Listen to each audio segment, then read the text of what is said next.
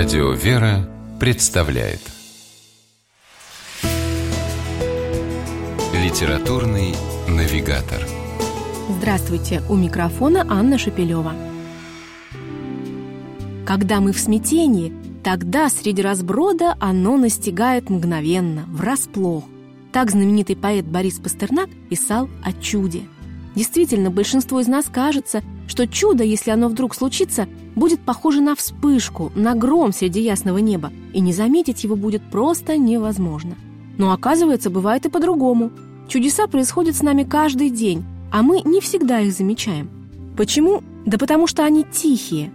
Вдруг успели утром на автобус, на который по всем статьям должны были опоздать, или неожиданно отыскали давно пропавшую нужную вещь. В издательстве «Артас Медиа» выпустили сборник историй о подобных неслучайных случайностях и так и назвали его «Тихие чудеса. Непридуманные рассказы». Своим опытом встреч с чудесным и необъяснимым на страницах сборника с читателями делятся и современные начинающие авторы, и представители более старшего писательского поколения, и писатели, без преувеличения, легендарные. Евдокия Варакина, писательница молодая, но уже не раз с успехом издававшаяся, рассказывает несколько трогательных историй, одна из которых тетя Катя, о старушке, умирающей от рака. Но автор говорит не о мучениях несчастной женщины, а о том явном присутствии рядом с нею Бога, который явственно ощущали все, кому довелось быть с тетей Катей в ее последние дни. Оно было даже в мелочах. В том, например, что автор рассказа, не обладающая, по ее словам, ни голосом, ни слухом, вдруг обрела эти способности и смогла пропеть у постели больной последние в ее жизни пасхальные песнопения. Буквально поражает и один из рассказов писательницы Лидии Запариной под названием «Непонятная молитва». В нем автор вспоминает о случае, который произошел с ее отцом. Однажды он стал свидетелем, как у постели больной девушки по имени Елена святой праведный Иоанн Кронштадтский вдруг стал молиться не о ней, а о каком-то младенце Сергея. Мужчина ничего не понял. Когда приехал домой, узнал, что его маленькому сыну вдруг стало плохо. Казалось, малыш умрет, но внезапно, как по мановению руки, все вдруг прошло, и ребенок стал совершенно здоров.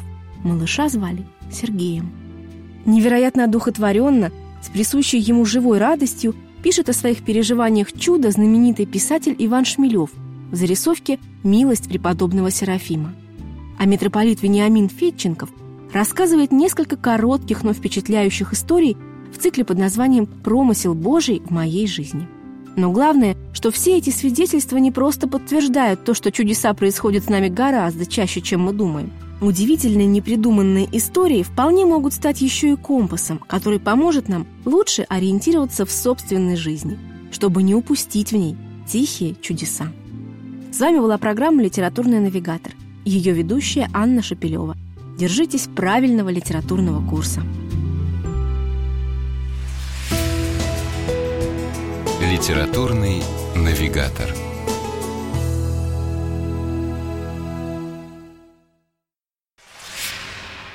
При реализации проекта используются средства государственной поддержки, выделенные в качестве гранта в соответствии с распоряжением президента Российской Федерации от 1 апреля 2015 года номер 79 РП и на основании конкурса, проведенного Союзом женщин России.